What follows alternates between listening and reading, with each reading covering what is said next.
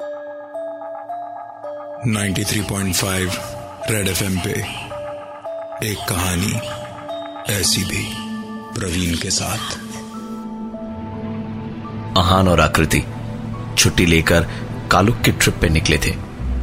बढ़िया रास्ते अच्छा मौसम, हल्की हल्की बारिश की बूंदे और कोहरे की तरह रह रह कर गुजरते हुए बादल। दोनों बस सोच ही रहे थे कि छुट्टी एकदम सही वक्त पे ली है, कि बारिश धीरे धीरे तेज होने लगी और एक जगह गड्ढे में टायर फंस गया।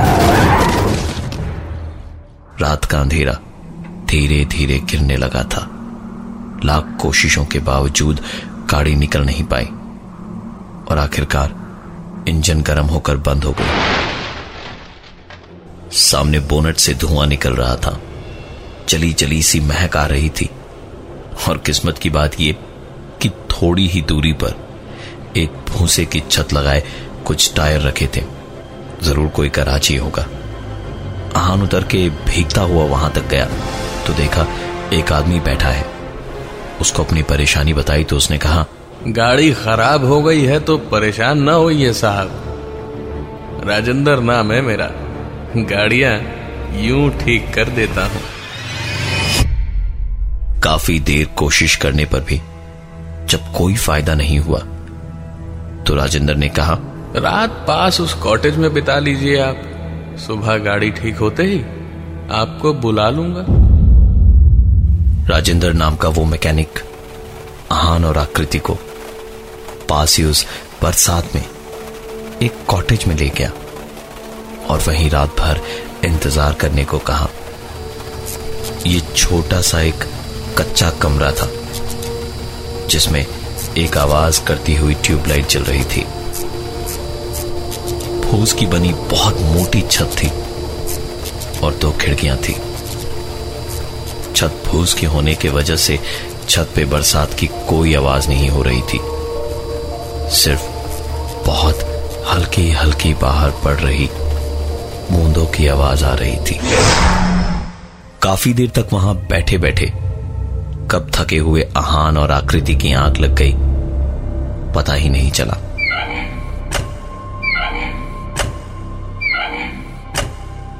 आहान की आँख इस आवाज़ से खुली तो उसने देखा, खिड़की हवा के कारण बार बार खुल और बंद हो रही थी। खिड़की बंद करके मुँह पर से पानी की छींटे पहुँच के पलटा ही था। कि आकृति की ओर देखकर ज़ोर से चीखा। ट्यूबलाइट की रोशनी में उसने साफ़ साफ़ देखा कि आकृति के बगल में एक आदमी खड़ा आकृति को देखकर मुस्कुरा रहा था। उसका शरीर इस कदर सफ़ेद था। मानो जैसे बदन में खून का एक कतरा न हो। आहान की चीख सुनकर आकृति की आँख खुली। और आँख खोलते ही इस बार आकृति चीख पड़ी। क्योंकि आकृति ने साफ़ साफ़ एक औरत को देखा, जो आहान के पीछे खड़े आकृति की तरफ़ देखकर मुस्कुरा रही थी। आहान और आकृति तुरंत उस कमरे से बाहर भागे। दरवाज़ा खोलकर मुश्किल से दो कदम ही गए होंगे कि उस भयानक बारिश में पूरी तरह से भीग गए। अंधेरा बहुत ज़्यादा था। आगे लैंडस्लाइड का खतरा भी था। इतनी तेज बारिश और बादलों का गरजना कि जिसमें कुछ और सुनाई ही नहीं दे रहा था। दोनों वापस उसी कमरे के अंदर गए और बिस्तर पर चढ़कर एक दूसरे का हाथ पकड़कर बैठे रहे। पूरे कमरे में सिर्फ़ बाहर होती बारिश और तूफ़ान की आवाज़ आ रही थी। आकृति सांस भी इतनी धीमे धीमे ले रही थी कि कहीं कोई सुन न ले।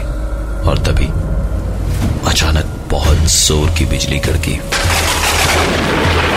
ऐसा लगा जैसे बिजली उनके कमरे पर गिरी हो। पूरे कमरे में जल्दी वो इकलौती ट्यूबलाइट। एक आवाज़ के साथ बंद हो गई।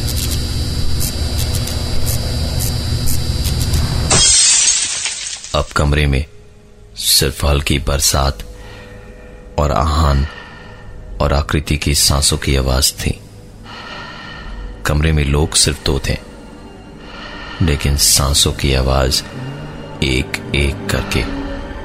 ऐसे बढ़ती जा रही थी कि कमरे में आकृति और आहान के अलावा और पता नहीं कितने लोग थे।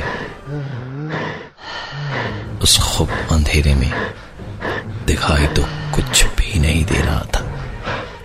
ऐसी भीड़ भरी सांसों की आवाज़ के साथ ही शायद छत पर से पानी चूने लगा था।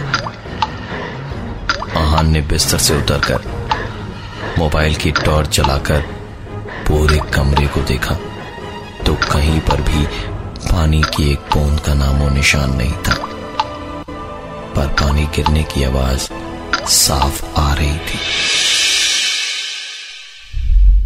मोबाइल की टॉर्च ऊपर की ओर करके देखा तो छत लटक रही थी। मानो जैसे गिरने ही वाली थी। बिजली कड़कने की आवाज़ के साथ ही आहान उछलकर बिस्तर पर गया और आकृति का हाथ पकड़ के उसके साथ बिस्तर से नीचे कूदना चाह रहा था, लेकिन हाथ पकड़ते ही उसे छोड़ना पड़ा, क्योंकि आकृति का हाथ बर्फ़ से भी ज़्यादा ठंडा था।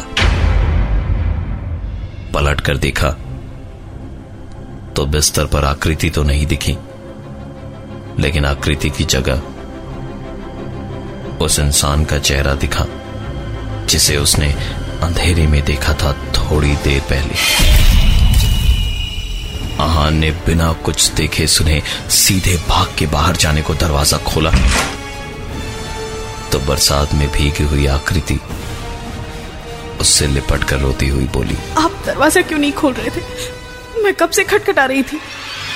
आहान वहीं उस कमरे के बाहर आकृति को लेकर बैठा रहा और उस आंधी बारिश में रह रहकर मदद को पुकारते रहे दोनों कोई तो मदद बारिश अभी भी हो रही थी लेकिन काफ़ी धीमे हो गई थी। एक आदमी वहाँ से गुजर रहा था तो उन दोनों को वहाँ बैठा देख के रुका और बोला अरे क्या हुआ साहिब? यहाँ क्यों बैठे हैं? उसे देखते ही जैसे आहान और आकृति की जान में जान आ गई। लेकिन डर तो दोनों के अंदर बैठ गया था। आहान ने कहा, वो दरअसल हमारी गाड़ी खराब हो गई थी। यहाँ इस कमरे में हम बैठे थे। पता नहीं किसका है? उस आदमी ने मुस्कुरा के कहा, अरे साहेब, ये तो खाली पड़ा है सालों से।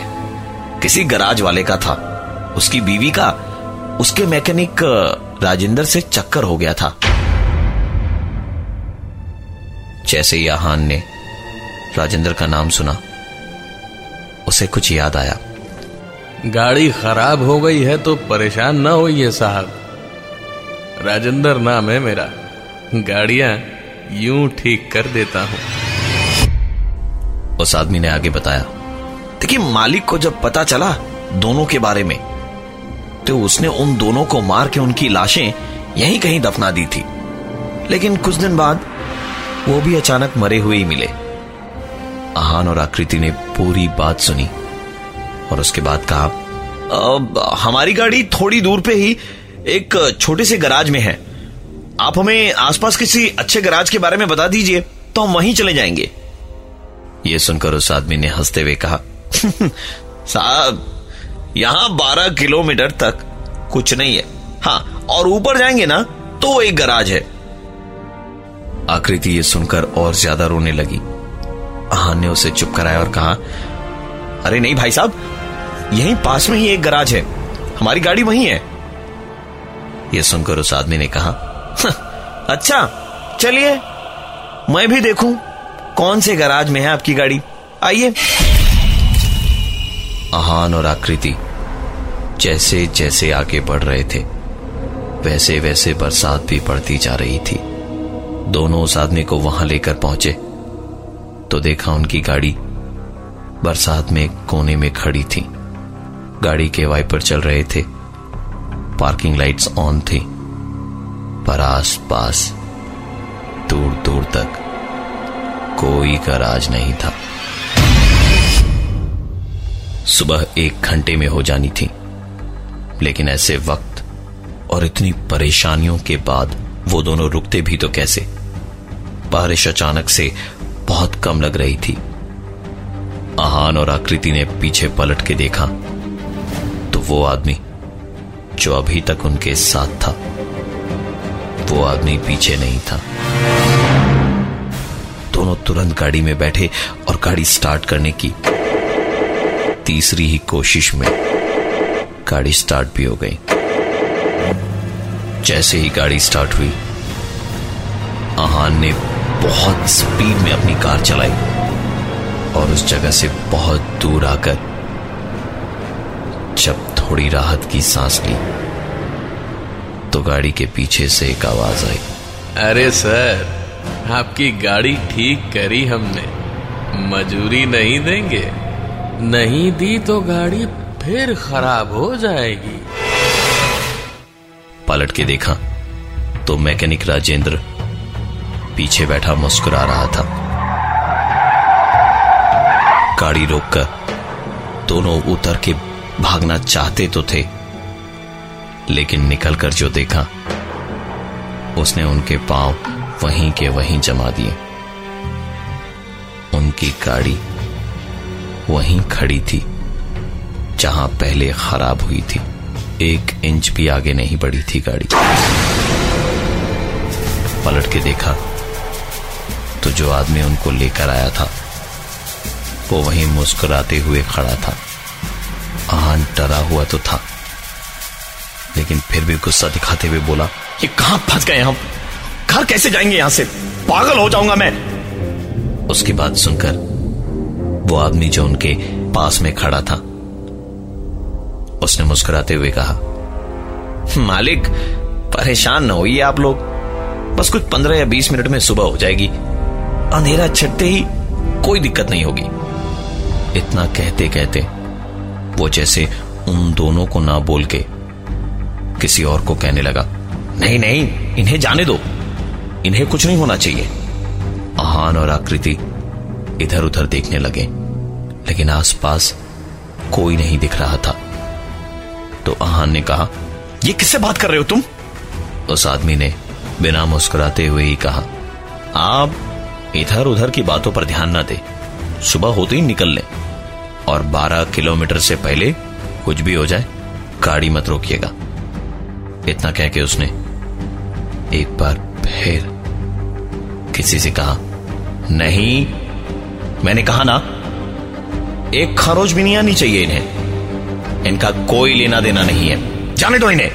आहान इस बार छल्ला के बोला, अरे आप आखिर बात किससे कर रहे हैं? तभी पीछे से एक जानी पहचानी सी आवाज़ आई। हमसे पलट कर देखा तो राजेंद्र खड़ा मुस्कुरा रहा था। आहान की आँख खुली तो आकृति उसके बगल वाले बिस्तर पर बेहोश पड़ी थी। वो हॉस्पिटल में थे। पूछने पर डॉक्टर ने बताया कि उनकी गाड़ी का एक्सीडेंट हो गया था और उनकी गाड़ी खाई में मिली। कभी कभी कुछ सबसे अनजान चेहरे, हज़ारों जाने पहचाने चेहरों की भीड़ में भी अकेले याद रह जाते हैं। कालुक जाने के रास्ते पर बहुत सारे टूरिस्ट्स ने एक मैकेनिक के साथ एक आदमी और औरत को देखा है। इसलिए रात के वक्त कालुक जाने के रास्ते में रुकना मना है। मैं हूँ प्रवीण। और ये थी एक कहानी, ऐसी भी। 93.5 रेड एफएम पे, एक कहानी, ऐसी भी, प्रवीण के साथ।